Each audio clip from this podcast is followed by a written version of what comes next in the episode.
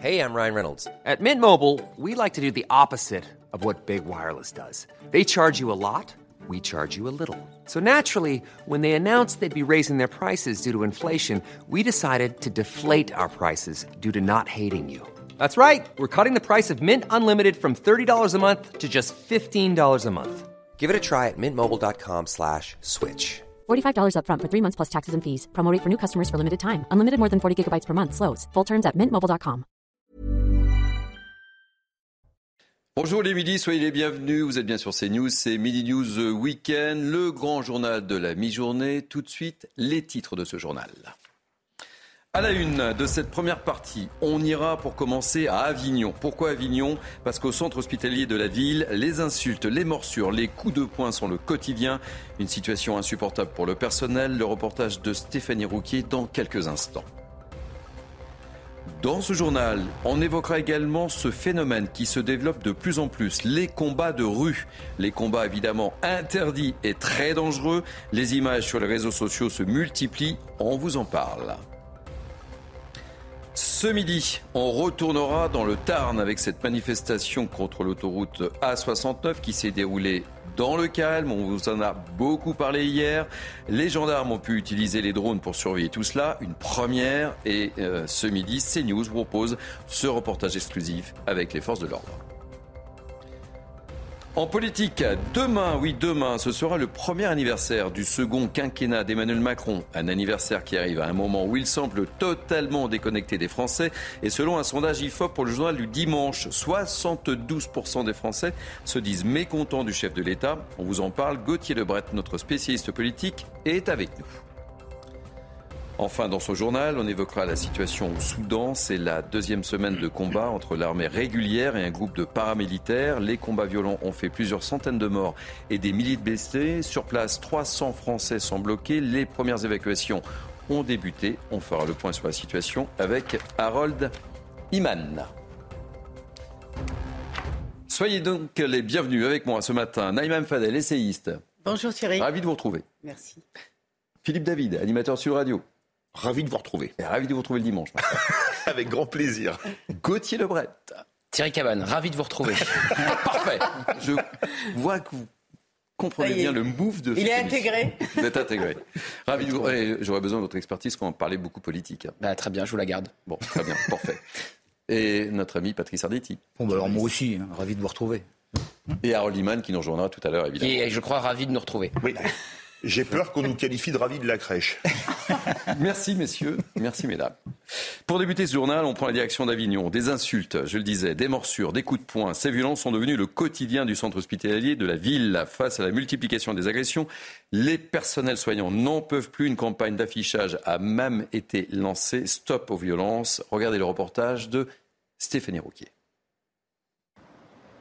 Au centre hospitalier d'Avignon, depuis plusieurs mois, l'anxiété ne quitte pas les personnels des urgences. Les insultes et les agressions sont devenues fréquentes. En trois mois, sept plaintes pour faits graves ont été déposées. L'exemple d'un patient qui a détruit euh, une vitre euh, du bureau des entrées, qui est passé à travers cette vitre, euh, s'est débattu, il a mordu violemment un policier. Il nous faut faire en sorte d'apaiser les choses et que l'hôpital redevienne un sanctuaire.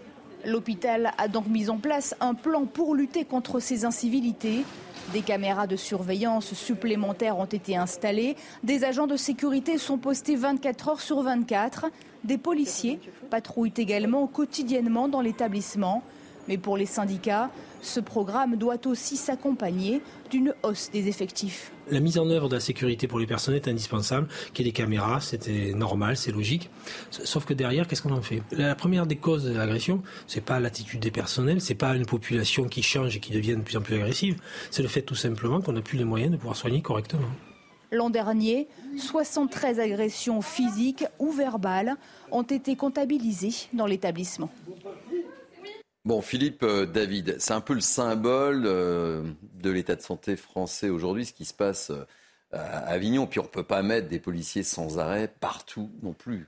Non, mais ce qui est terrible, c'est qu'on voit par exemple le nombre d'agressions qu'il y a eu à l'hôpital d'Avignon avec coups, insultes, etc. On nous parle toujours, vous savez, c'est la bonne vieille formule du sanctuaire. Alors l'école doit être un sanctuaire, l'hôpital doit être un sanctuaire. Non, tout doit être un sanctuaire. On, doit pouvoir, on devrait pardon, pouvoir être en sécurité partout.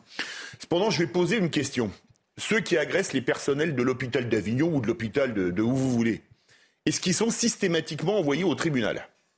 Ça, c'est une bonne hmm. question. Quand on voit le nombre d'affaires pour des coups et blessures qui sont passées, classées sans suite, ça pose quand même la question. Alors, Philippe, Philippe, il y a un homme, un patient qui a été envoyé au tribunal à la fin de l'année dernière et qui s'est pris un enferme. Quand même.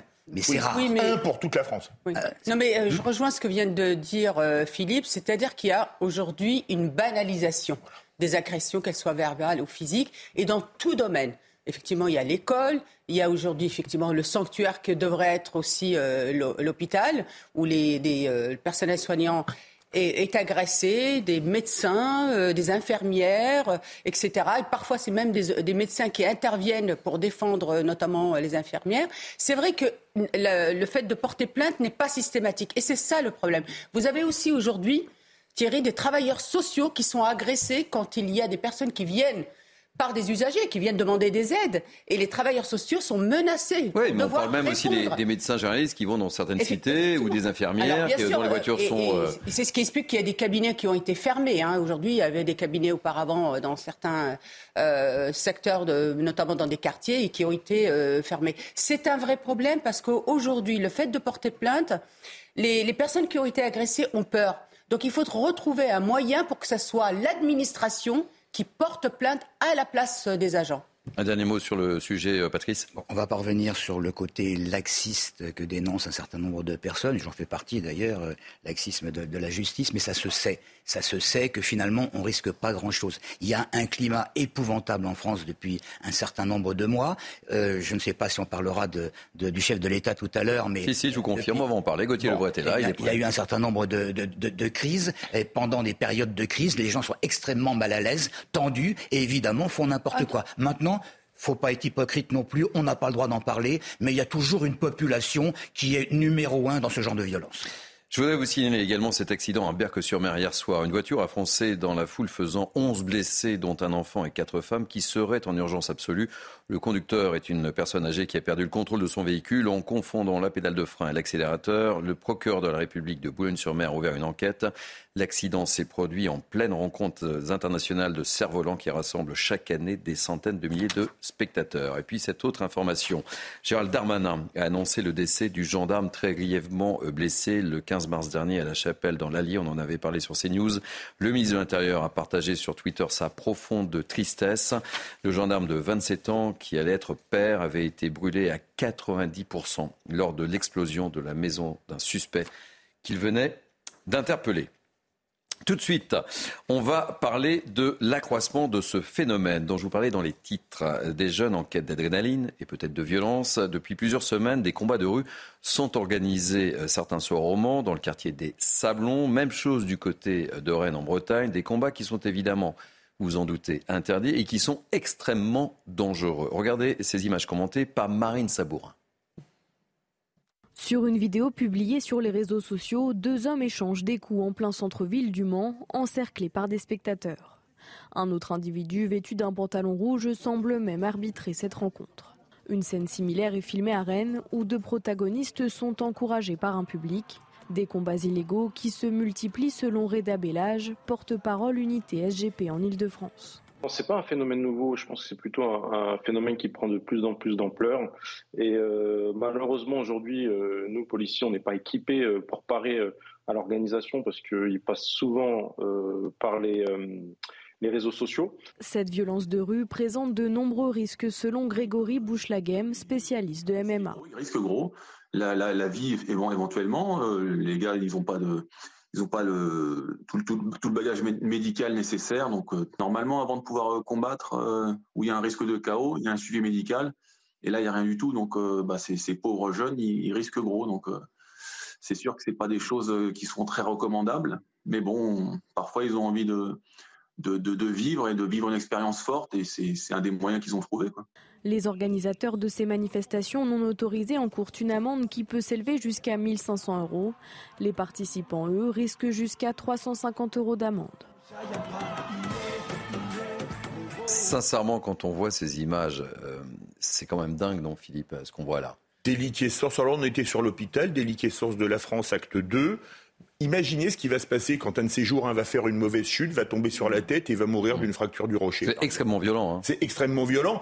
Euh, par contre, si la police y va, pour arrêter les combats, c'est elle qui va se faire agresser. Ah ben là, vu la, foule, ça va pas être simple d'intervenir. Hein. Ah ben on est bien d'accord. Et puis alors, c'est, euh, les, les, faits s'accumulent. La semaine dernière, vous vous rappelez, le week-end dernier, on avait la vidéo dans Carrefour et Chirol des gens qui faisaient un rodéo à moto dans la galerie Marchand. Ah mais on a quelque chose. Hier, c'était à Nantes. Oui, oui, mais on va en parler. Non mais on, on va où? Alors, il semblerait que ça vient quand même de ce, de ce sport. Le oui, dont on avait parlé. MMA, on avait reçu une personne qui a écrit un, livre magnifique sur ce euh, sport. voilà, comme tout est permis, si j'ai bien compris, dans ce sport, hmm. notamment de mélanger euh, certaines. Sauf que dans le cas du MMA, c'est encadré. Là, c'est rien n'est encadré. Hein. Bah oui, mais euh, voilà. Donc, effectivement, il y a des jeunes qui utilisent ce, ce mode, malheureusement, cette mode qui est venue. Ça, a toujours existé. Ça a toujours existé, ces combats de rue. J'en ai même vu quand j'étais à l'école et ça fait quand même, croyez-moi, un, certain temps. Je me souviens, me souviens qu'il y avait toujours deux gars qui voulaient se, se battre et puis euh, celui, qui était, celui qui était à terre était obligé de donner un certain nombre de billes et il y avait des copains qui pariaient aussi. Maintenant, il y a un ensauvagement de la société. On va pas revenir dessus et, et c'est une catastrophe, mais ça va perdurer de toute façon. Et puis, il y a des gens qui viennent regarder et ça fait également partie de ce que j'appellerais un défoulement nocif, mais un défoulement quand même. Un défoulement dangereux quand même. Hein. Retour tout de suite dans le sud-ouest. Hier, on en a beaucoup parlé sur l'antenne de CNews. Plusieurs milliers de personnes, vous le savez, ont défilé pacifiquement à Saïs dans le Tarn contre le projet d'autoroute A69 qui doit relier Toulouse à Castres. La préfecture salue évidemment une manifestation qui s'est déroulée dans de très bonnes conditions malgré la présence de 200 individus radicaux et quelques dégradations matérielles. Un mur de, de parpaing a notamment été érigé sur la route, des pneus et des bottes de, foin, de foin ont été incendiés. Une manifestation euh, qui était d'ailleurs étroitement surveillée, 800 gendarmes étaient présents des gendarmes qui ont pu s'appuyer sur l'utilisation de drones. Et c'est une première depuis les manifestations des, Gilets jaunes. Hier, nos journalistes Régine Delfour et Fabrice Elsner ont eu accès euh, en exclusivité aux entraînements, puis à l'utilisation de ces drones par les forces de l'ordre. Le récit de Mathilde Couvillé-Flornois. À Saint-Paul-Cap-de-Joux, dans le Tarn, les gendarmes s'exercent à piloter un drone avant la manifestation. Aux commandes, l'adjudant-chef Lionel. Mon objectif, moi, c'est d'élever le drone, d'avoir une vision 3D de, ce qui se passe sur la manifestation et dans la mission, être d'assurer, de, veiller à ce que la manifestation euh, sur la voie publique se passe, se déroule parfaitement, d'assurer le secours aux personnes euh, si besoin. L'utilisation de drones en manifestation a été promulguée via un décret ce mercredi, mais elle reste strictement encadrée. Les drones ne peuvent ni avoir recours à la reconnaissance faciale, ni capter les sons en manifestation. Les images, elles, seront conservées 7 jours maximum. Pendant la manifestation, le drone a survolé la foule pacifique. Cette première utilisation est une réussite selon François-Xavier Loche, préfet du Tarn. Ça nous a été très utile, comme les caméras aéroportées euh, qui étaient dans les hélicoptères, même si les conditions météo n'étaient pas très faciles. Et vous, vous avez vu, je crois, avec la bonne tenue de cette manifestation, que ça a également été très utile pour la sécurité des manifestants. Euh, donc je pense que c'est une expérience euh, qui a porté ses fruits ici dans le Tarn. Aucun fait grave n'a été recensé sur la manifestation entre Castres et Toulouse. Allez, tout de suite, on va parler politique. Tenez-vous prêt, mon cher Gauthier Lebret. Parviendra-t-il à renouer avec les Français? Ça semble très compliqué. Mais vous savez pas de qui je parle d'Emmanuel Macron, si on parle de politique. Et puis c'est marqué sur l'écran, popularité d'Emmanuel Macron, le grand JT. on peut pas le piéger. Hein. On peut pas le piéger. Hein. Incroyable. J'essayais, mais un jour, j'y arriverai. Je l'aurai un jour. Je, l'aurai. Donc demain, eh écoutez, c'est, je le disais dans les titres, hein, c'est le premier anniversaire du second quinquennat euh, d'Emmanuel Macron. Et force est de constater que rien ne va plus dans l'opinion. Près de trois quarts des Français se disent mécontents. 47% se disent même très mécontent. C'est le résultat d'un sondage IFOP pour le JDD. Évidemment, la réforme des retraites a cristallisé euh, la colère sur le fond, mais c'est aussi la forme qui pose problème. Quelques précisions avec Marine Sabourin et je vous interroge juste après, mon cher Gauthier Lebret. Très bien. Une première année de mandat qui s'achève avec un certain goût d'amertume pour le président de la République. Un an après son élection, Emmanuel Macron n'arrive pas à convaincre. En témoigne l'accueil des Français lors de ses derniers déplacements. Je voulais juste euh, savoir euh, que Cyril Lamain a un président qui a un gouvernement aussi corrompu. Le Le résultat est donc sans appel. 72% des Français en sont mécontents et seulement 26% sont satisfaits du président. C'est 15% de moins qu'en avril 2022 lors de sa réélection. Déconnecté des réalités selon certains, manquant d'empathie pour d'autres, Emmanuel Macron fait presque l'unanimité contre lui, comme l'explique Philippe Moreau-Chevrolet, professeur de communication politique à Sciences Po. On n'a plus vraiment de relation après un an entre le président et les Français. On est euh, dans une espèce d'entre-deux où les deux s'observent un peu en chien de faïence. Emmanuel Macron s'est à présent laissé 100 jours pour relancer son quinquennat. C'est une manière de dire euh, on repart à zéro. On ne s'est pas compris, donc on remet tout à plat, on repart à zéro. Je viens vous voir, on va dialoguer. Alors qu'il lui reste 4 ans pour redorer son image, le chef de l'État peut-il renouer avec les Français? Voici vos réponses. En essayant peut-être euh, d'engager une forme de dialogue. Après, est-ce que les Français ont envie de dialoguer avec Emmanuel Macron? Je ne sais pas. Peut-être euh, que c'est déjà fichu. Je pense qu'il serait de bon ton d'optimiser la communication enfin, d'Emmanuel Macron et du gouvernement en général. Renouer avec les Français, oui, il pourrait mais ça va être très très difficile, très compliqué pour lui. Ce nouveau départ semble complexe. La page des retraites n'est toujours pas passée pour les Français. Dans quelques instants, on sera avec Bruno Cotresse, politologue, qui nous donnera son avis. Mais tout d'abord, je me tourne vers vous, Gauthier Lebret. Ça descend.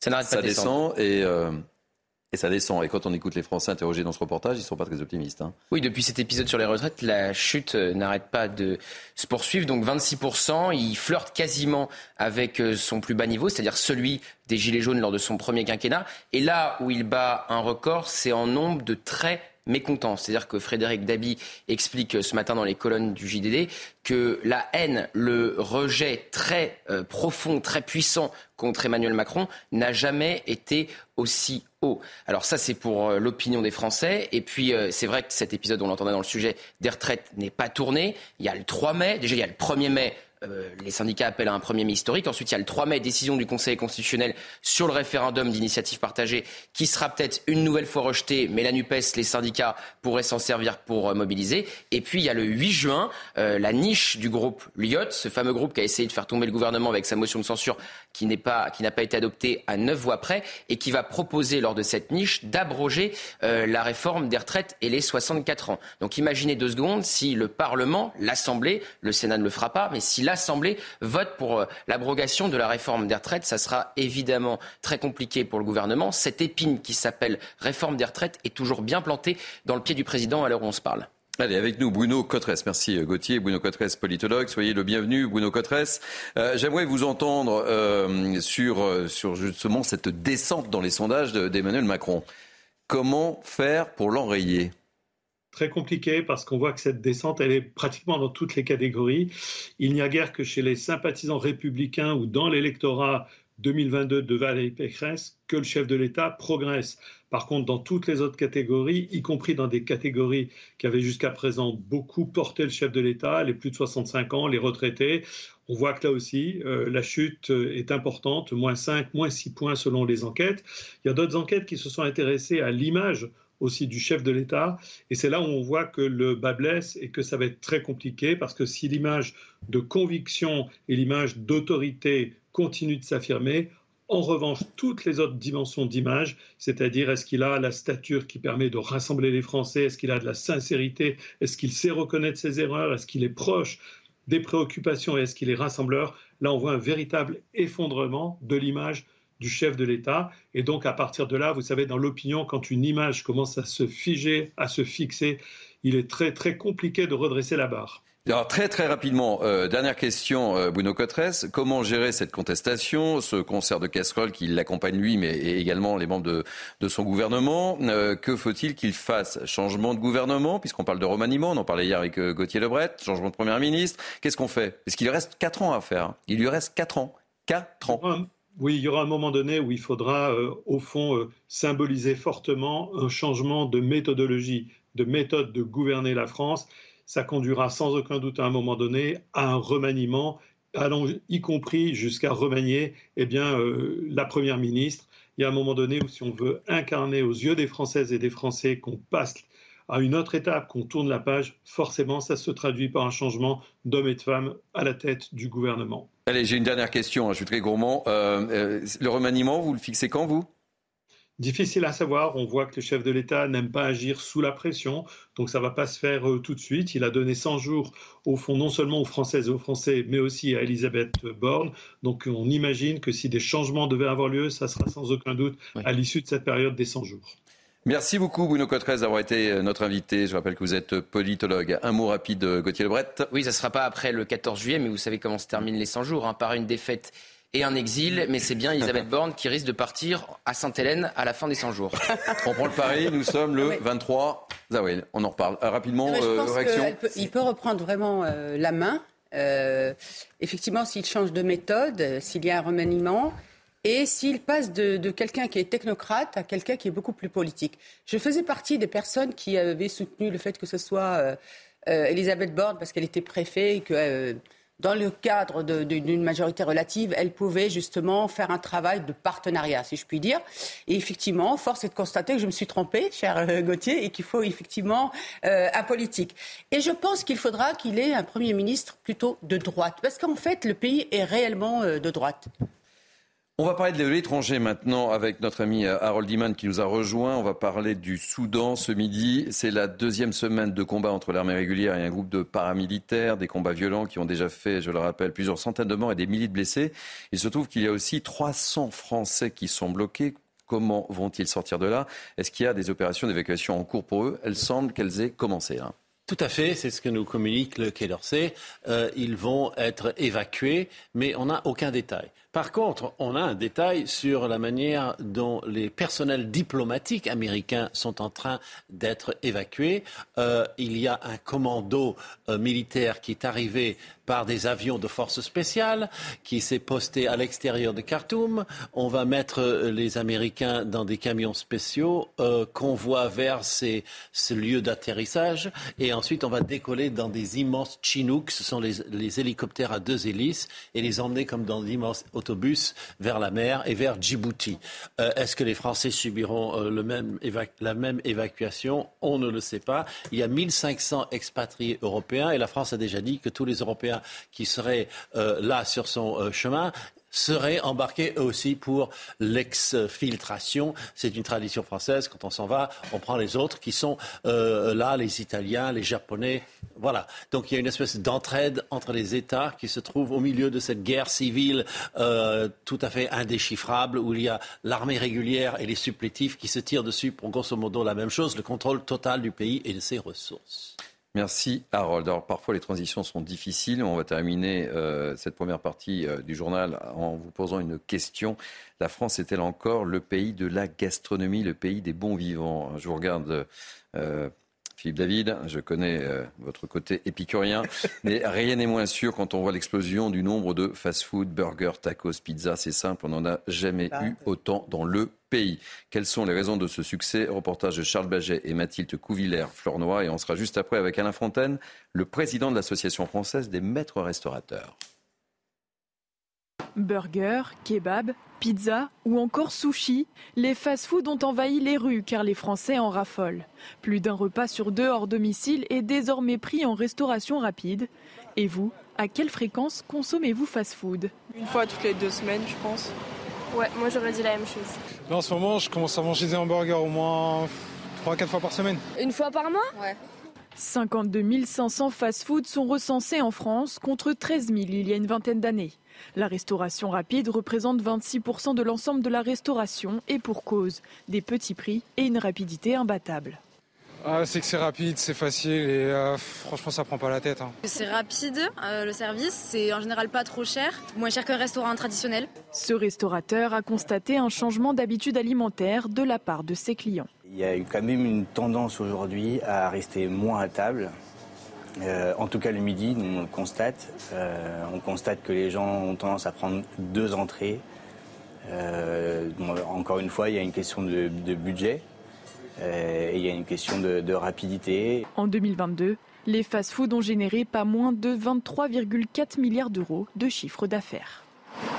Allez, avec nous, Alain Fontaine, je le disais, président de l'Association française des maîtres restaurateurs. Soyez le bienvenu. Euh, je serais tenté d'être provocateur. À quand la révolte du pot-au-feu, euh, de la blanquette de veau? À quand la révolte, Alain Fontaine? Alors, elle, a commencé D'ailleurs, sur les, sur les grilles de l'hôtel de ville en ce moment, vous avez une exposition magnifique sur les bistrots, bistrots et cafés. Donc, on les défend évidemment et on défend ce qu'il y a derrière, euh, les blanquettes, les pot-au-feu et tout cela. Mais il faut avoir des chiffres aussi.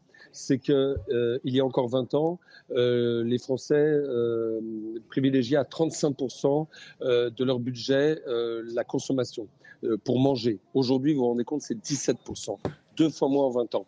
Et puis il y a un autre chiffre qui est plus alarmant aussi, c'est qu'en 20 ans, il y a 20% de plus euh, de personnes obèses en France. Si vous voulez, ça c'est des chiffres euh, qu'il faut voir. Il faut bien comprendre qu'on est devant un problème économique d'un côté et de l'autre côté un problème de santé publique. Alors le problème économique, c'est très clair. Et votre reportage met le doigt sur quelque chose qu'on avait commencé à voir il y a une dizaine d'années, mais qui s'était accéléré avec le Covid et aussi avec la crise actuelle. C'est clair que le concept économique des fast-foods est beaucoup plus intéressant, un, pour les entrepreneurs, parce que ça, ça développe plus de marge, et d'autre part, deux, pour les clients, parce qu'effectivement, c'est des chaînes, c'est de la malbouffe, hein, on va dire les choses comme on, doit les dire. La plupart du temps, c'est de la malbouffe, et par conséquent, il faut appel à l'industrie agroalimentaire qui préserve des marges très intéressantes. Face à nous, et en particulier les maîtres restaurateurs, où on fait tout maison, on va chercher les produits chez le petit producteur et tout ça, évidemment qu'on a un vrai sujet. Alors on a un vrai sujet économique parce que nous, forcément, chez nos, notre personnel, c'est des gens qui ont la pertinence du geste, qu'on a formé, donc on paye beaucoup plus cher que des gens qui font de la cuisine d'assemblage. Et évidemment, on a des loyers, on est des indépendants, et face à des chaînes, on a du mal à résister. Donc la révolte dont vous parlez, on, l'a fait tous les jours, on se bat tous les jours, et en particulier les maîtres restaurateurs. Mais il va falloir que l'État prenne conscience qu'on est devant un problème de santé publique et que les Français mangent, vous l'avez dit, euh, votre reportage est très clair, de plus en plus mal. Car quand vous mangez tous les jours la même chose avec des produits qui ne sont pas très bien préparés et qui sont d'origine allez, on ne va pas dire douteuse, mais d'origine de l'industrie agroalimentaire, il y a un danger, il est là, il y a un danger sanitaire, mais en même temps, on a un pan économique qu'il ne faut pas ignorer. Merci euh, mille fois pour votre témoignage Alain Fontaine. Je rappelle que vous êtes le président de l'Association française des maîtres restaurateurs. Très rapidement, un mot Non, euh, très Euh, non, mais ce que vient de dire monsieur, c'est que- c'est quelque chose qui est dia- diagnostiqué dans le cadre du contrat local de, de- de santé dans différentes villes. La malbouffe a un impact au niveau du- de la santé publique. Mais moi, ce que j'aimerais dire, c'est que l'État doit peut-être se- utiliser tout ce qui est cantine scolaire pour une éducation au bien manger. Merci de ce témoignage. On va retrouver tout de suite Barbara Aclin, euh, parole aux Français, 14h, 15h30. Est-ce que vous allez parler justement de cette problématique?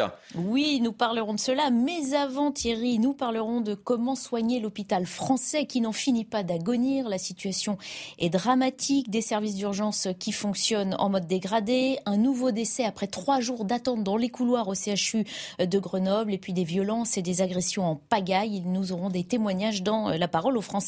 Nous reviendrons aussi sur euh, la vaste opération d'expulsion de clandestins qui se prépare à Mayotte. On rappelle qu'il s'agit du département le plus pauvre et le plus criminogène de France. La parole sera donnée à un résident sur place qui nous décrira son quotidien. C'était une première en France. La manifestation contre le projet de construction de l'A69 dont nous parlions euh, hier euh, dans le Tarn a été surveillée par drone. Eh bien, nous serons en direct avec l'une des manifestantes qui nous dira ce qu'elle pense de ce moyen de surveillance. Et puis, voilà le sujet qui vous intéresse. Face à l'inflation, la pause dé- dé- déjeuner pardon, des Français qui se résume de plus en plus à un sandwich ou à un fast-food. Un nutritionniste avec nous nous dira qu'il ne faut pas diaboliser ces restaurants, les fast-food, mais que cependant s'y rendre doit rester tout à fait exceptionnel. J'ai envie de vous dire, voilà le menu. Je vous attends tout à l'heure à 14h. Merci. Il est quasiment euh, 12h30. Euh, plein de personnes sont en train de déjeuner, sans doute. Oui. On va marquer une pause. On se retrouve dans quelques instants pour la deuxième partie du grand journal de la mi-journée sur CNews. À tout de suite. Très heureux de vous retrouver. Deuxième partie de ce grand journal de la mi-journée sur CNews. Voici les titres de cette deuxième partie. Direction Mayotte dans quelques instants. Entre la pauvreté, l'insécurité, l'immigration clandestine, le quotidien de l'île est pour le moins très difficile. Gérald Darmanin lance dès demain une opération de grande ampleur dans les bidonvilles visant à expulser 10 000 clandestins vers les Comores. Nous serons sur place dans quelques instants avec notre correspondant Jean Bexon. À la une de cette édition, encore et encore un nouveau rodéo urbain. Cette fois, on va vous parler de course de moto dans une galerie commerciale. Cela s'est produit vendredi à Orvaux, tout près de Nantes. L'objectif était de faire tout simplement le buzz sur les réseaux sociaux. Célia Barotte nous dira tout. Dans cette édition, on parlera également santé avec la réintégration des soignants non vaccinés suspendus depuis 18 mois. Les choses se précisent. François Braun, le ministre de la Santé, a annoncé qu'un décret d'application allait être publié. Certains professionnels de la santé sont toujours en colère face à cette réintégration. On en parle. Dans cette édition également, un témoignage fort, celui d'un ancien militaire qui a tout plaqué en 2018. Témoignage recueilli par Michael Chailloux. L'armée de terre peine à garder ses nouvelles recrues. Et puis, dans ce journal, on parlera de la Chine. Comment l'Europe doit-elle se positionner? Joseph Borrell, le chef de la diplomatie européenne, a expliqué sa stratégie dans une tribune chez nos confrères du journal du dimanche. Harold Iman nous détaillera tout cela.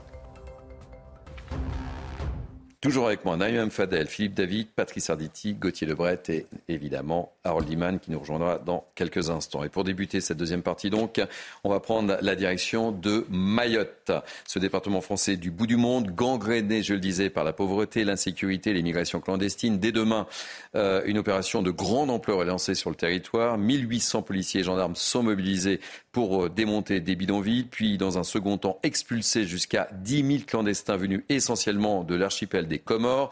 on va retrouver tout de suite notre correspondant euh, Jean Bexon. Soyez le bienvenu, Jean Bexon. Ce que j'aimerais savoir, quel est le contexte et quelle est l'ambiance juste avant cette opération euh, de grande ampleur?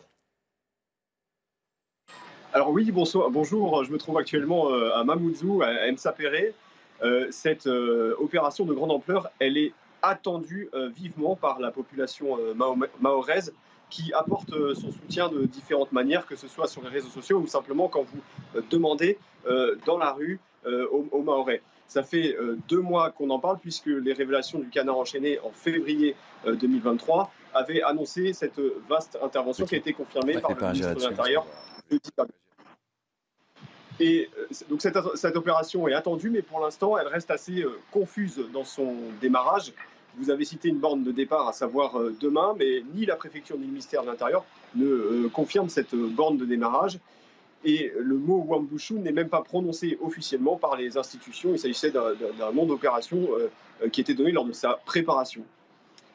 Merci beaucoup euh, Jean Bexon. Je rappelle que vous êtes notre correspondant permanent à Mayotte. Un mot de politique avec vous euh, Gauthier Lebret. Il faut retrouver la proximité avec les Français. Ce sont les mots du président LR du Sénat Gérard Larcher qui tacle Emmanuel Macron dans le Parisien ce matin. Et il y va. Oui, et il a aussi euh, un mot pour sa famille politique, les Républicains. Il espère que les Républicains vont retrouver de la cohésion. C'est sans doute un vœu pieux, car comme je vous le disais tout à l'heure, euh, la réforme des retraites va revenir euh, à l'Assemblée nationale le 8 juin prochain. Et qu'est-ce qui va se passer? Ben, Eh bien, les Républicains vont être à nouveau divisés, comme la première fois. Rien ne va changer. Donc, justement, les divisions DLR vont être à nouveau eh bien, à l'ordre du jour. Alors, euh, on sait que le nom de Gérard Larcher circule parfois pour être à Matignon, pour faire une ouverture à droite. Il dit que les conditions ne sont pas réunies. Je pense que c'est une chimère. Hein. Les Républicains ne sauveront pas Emmanuel Macron et vice-versa. On l'a bien vu. Si Emmanuel Macron a dû avoir recours au 49.3, c'est justement pour pallier au manque et aux divisions des LR. Merci Gauthier. Une petite réaction, Patrice? Bon, je ne pense pas du tout que le président du Sénat va se retrouver Premier ministre. Qui que ce soit, de toute façon, ça n'éliminera pas le, rejet et non pas la haine, comme j'ai entendu tout à l'heure, qu'il y a contre, le président de la République. Maintenant, il y a un effort de communication à faire, ça on le sait depuis, le début. Il va, probablement s'y employer, c'est la raison pour laquelle il multiplie ses déplacements en, ce moment. Maintenant, euh, si, jamais, ça devait perdurer, on, ne peut pas croire qu'il va être destitué. Il va rester de toute façon et puis il va faire des petites réformes et non pas les grosses euh, qu'il a entendu enclencher. Il y a une solution, euh, et Philippe Une solution peut-être, c'est qu'ils disent aux Français, je vous ai entendu, et que dorénavant, ils fassent des référendums pour consulter les Français. Je pense que c'est une manière aussi d'être beaucoup plus en phase avec les demandes la demande des Français. il est numéro un. Excusez-moi. il, est, il est numéro un. Il a été élu. Il est président. Il n'est pas là. Il n'est pas là pour faire des référendums sur n'importe quoi. Mais il y aura, c'est pas possible. Il n'y aura ni référendum ni destitution. Ce qui va se passer, c'est qu'il va essayer morceau de texte par morceau de texte de trouver des majorités. Il va découper sa loi immigration. Il va prendre les mesures de droite et il va essayer d'aller faire voter ça avec les députés et les sénateurs de droite. droite, n'en déplaise à Gérard Larcher qui dit ce matin dans les colonnes du Parisien qu'il ne veut pas d'un texte à la découpe, mais c'est exactement ce qui va se passer. Et puis il prendra les mesures de gauche, comme la régularisation des travailleurs sans papier dans les métiers en tension, et il essaiera d'aller faire voter ça avec les, députés de gauche. Voilà ce qui va se passer. un il va mot, bricoler. Il va bricoler, du bricolage. Un dernier mot, euh, Philippe. Très court, ça va être du bricolage, mais je ne vois absolument pas les Républicains franchir le Rubicon. Ils auraient trop peur de perdre leur siège en cas de dissolution. Eh ben, on va suivre avec une grande attention en tous les cas. Allez, je, je, vous le disais dans les titres, ce midi on va encore parler de rodéo. On n'arrête pas le progrès en la matière. Cette fois, cela s'est passé dans une galerie commerciale à Orvaux près de Nantes. Il y a eu carrément une course de moto. Vous allez voir, les images sont spectaculaires. L'objectif était tout simplement de faire le buzz. Récit de Célia Barotte. La scène est surréaliste. Il est environ 17h15 lorsque trois engins motorisés font irruption dans le centre commercial d'Orvaux-Grandval, situé au nord de Nantes. Un nouveau rodéo filmé par l'un des protagonistes, le dernier pilote, est diffusé sur les réseaux sociaux. Les motards ont d'abord emprunté les tapis roulants, habituellement utilisés par les personnes munies de caddies. Ils ont ensuite traversé la galerie commerçante avec une vitesse excessive et imprudente. Les autorités s'inquiètent face à la multiplication de ces défis. Les rodéos ont toujours euh, existé depuis euh, des décennies. Maintenant, c'est un effet de mode. Effectivement, euh, vous voyez, donc au début, c'était devant la cité et on faisait le rodéo. Un monde d'un cran, c'est ce qu'ils appellent des battles entre, entre départements, entre villes, entre cités. Donc voilà, donc ça et ça, ça met en danger, euh, en danger la population. Slalomant entre les clients et longeant les vitrines des magasins, les pilotes ont ensuite regagné la sortie. Mais pour lutter contre ces comportements illégaux, Frédéric Deguerre en appelle au ministère de l'Intérieur. On augmente nos missions, mais on n'augmente pas nos effectifs. Donc il nous faut des effectifs. On ne pourrait même pas se permettre de les, de les, de les, de les poursuivre parce que euh, si on les poursuit, ils vont prendre des risques inconsidérés. Fort heureusement, aucun blessé n'est à déplorer. Une enquête est ouverte et les images des caméras de vidéosurveillance sont été dans l'espoir d'identifier des suspects. Ces images sont surréalistes, Philippe. On parlait tout à l'heure des combats de rue euh, à Rennes, euh, au Mans. la semaine dernière. Et, voilà. Et puis ici, bah, il n'y a, a, aucun problème. Hein. On prend l'escalator, on se balade, on fait ce ah, qu'on veut. C'est plus risqué et puis on diffuse. Hein. C'est plus risqué de passer à 139 km/h devant un radar fixe sur une autoroute déserte, manifestement, parce qu'on est verbalisé dans les 24 heures. Là, on espère qu'ils vont être poursuivis. Bon, lors de la finale Liverpool-Real Madrid, la faute était au Grand Breton. Je pense que là, Gérald Darmanin va dire que c'est de la faute aux Bretons, comme c'est du côté de Nantes. Non, ah mais là, clairement. Ça, c'est euh, débat, Nantes en Bretagne ou pas Oui, c'est ça. Euh, Moi, j'ai le sentiment que la réaction dans, ce grand euh, supermarché, dans cette galerie, c'est un peu les. On voit bien qu'il y a une réaction un peu, un peu de, stupeur qui fait que les, on a l'impression que les gens s'habituent maintenant à voir ce type d'image. On se dit, ben voilà. Thierry, les responsables, il y a des portes, c'est par où ils sont rentrés. Il suffit de les refermer, d'appeler la police et d'attendre que ces jeunes-là seront coincés dans, la galerie. Mais ça, on n'ose pas. mais oui, mais être violents. Ils peuvent être violents. Mais euh, ils, peuvent être violents, mais à un moment, jusqu'à quand on va, on va avoir peur de, gamins Eh bien, c'est des sales gosses. Un truc de eh bien, alors, c'est des, sales gosses. Qu'est-ce qu'on fait?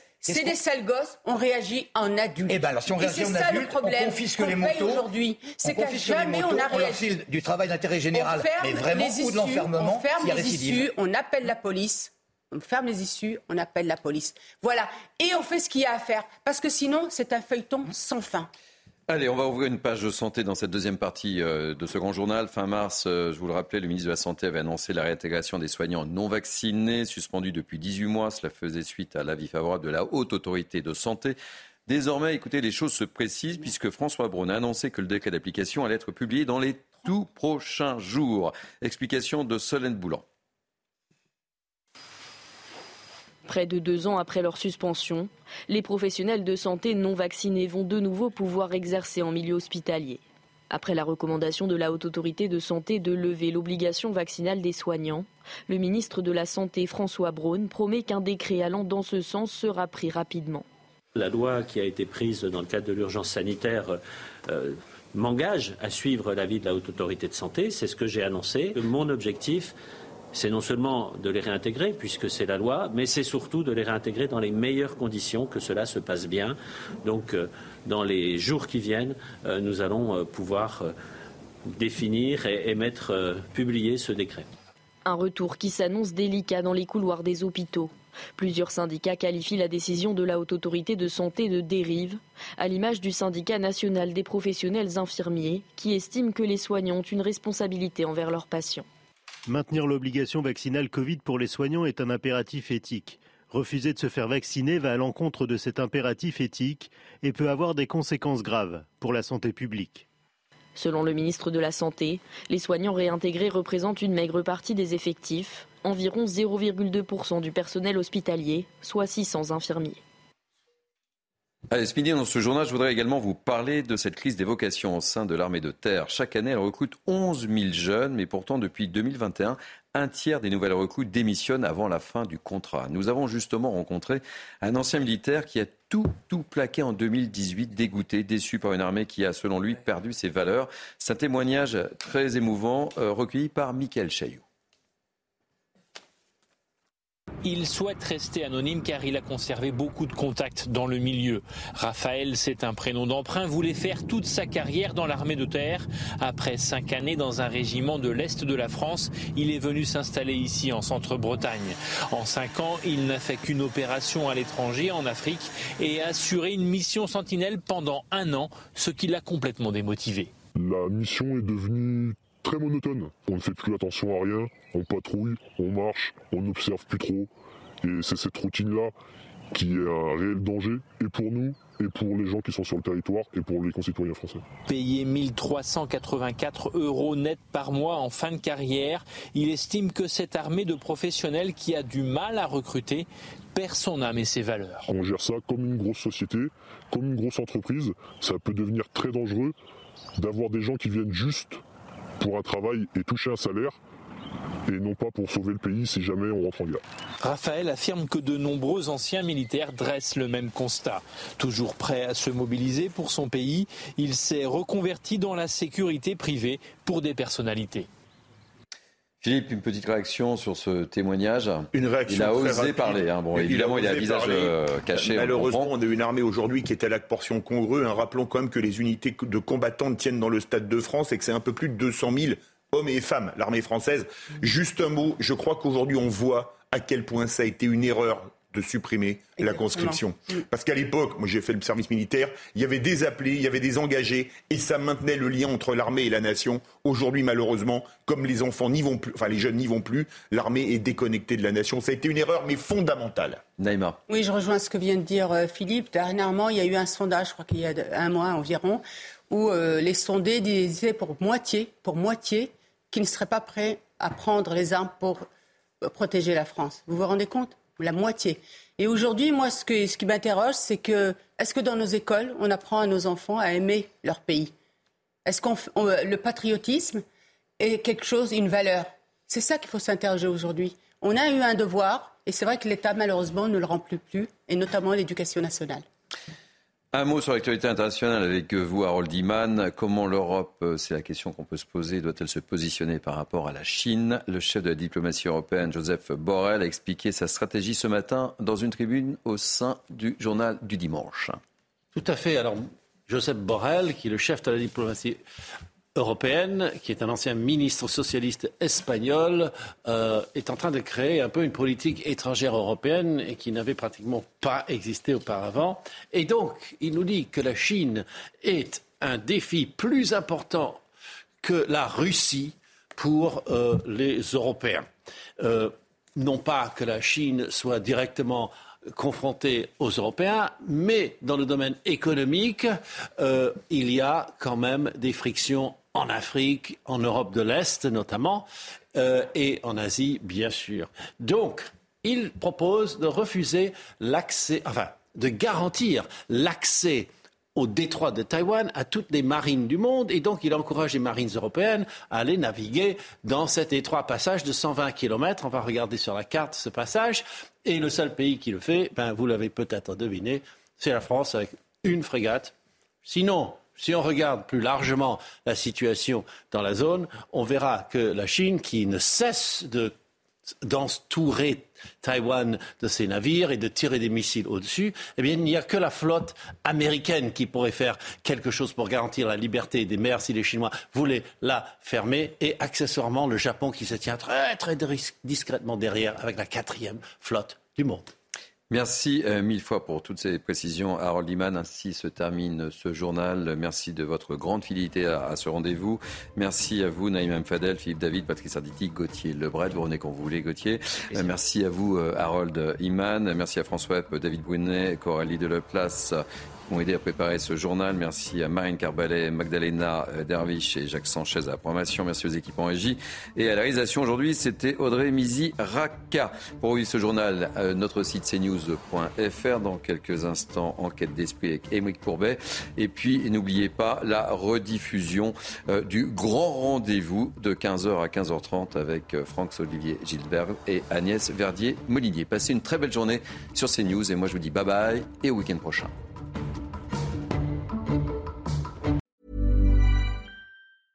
Give them a gift they'll never forget because they'll still have it years later. American Giant makes clothes that just keep getting better with age, like their iconic full zip hoodie that's designed to last for decades. Because a gift they'll wear for years is a gift that keeps on giving. So be a gift giving giant this holiday season at American Giant.com and get 20% off your first order when you use code GratefulAG23. That's 20% off your first order at American Giant.com. Code GratefulAG23.